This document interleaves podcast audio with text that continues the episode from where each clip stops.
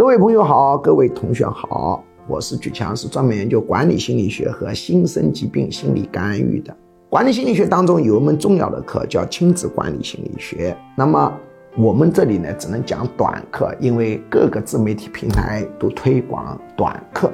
长课的话会控制你的流量。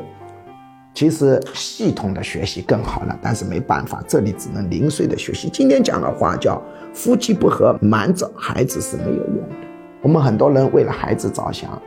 夫妻已经老得一塌糊涂啊，然后呢不让孩子知道，他以为这样孩子心灵就不会受到伤害。比方说已经打了离婚证，藏起来，两人还住在一起，看上去像正常的一样，那么这样这个孩子爆发心理问题的概率是不是明显下降？答案是令人悲催的，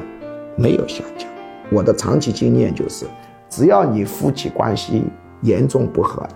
打了离婚证，哪怕两人住在一起，这孩子心理问题发生的概率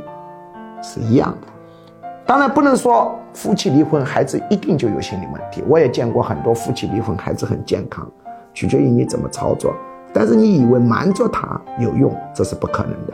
因为人存在着潜意识沟通，就是我们通常讲的知觉气场。潜意识沟通厉害的时候可以高达几百公里，比如母子之间潜意识沟通力量就特别的强，母亲死的时候，孩子在几百公里之外他会焦灼不安，虽然没有得到消息，这种例子很常见。所以通过潜意识沟通，它照样形成安全感不足，它该发生的还是会发生。当然并不是说夫妻离婚就一定会对孩子产生心理疾病的影响，但是它的概率是一样的。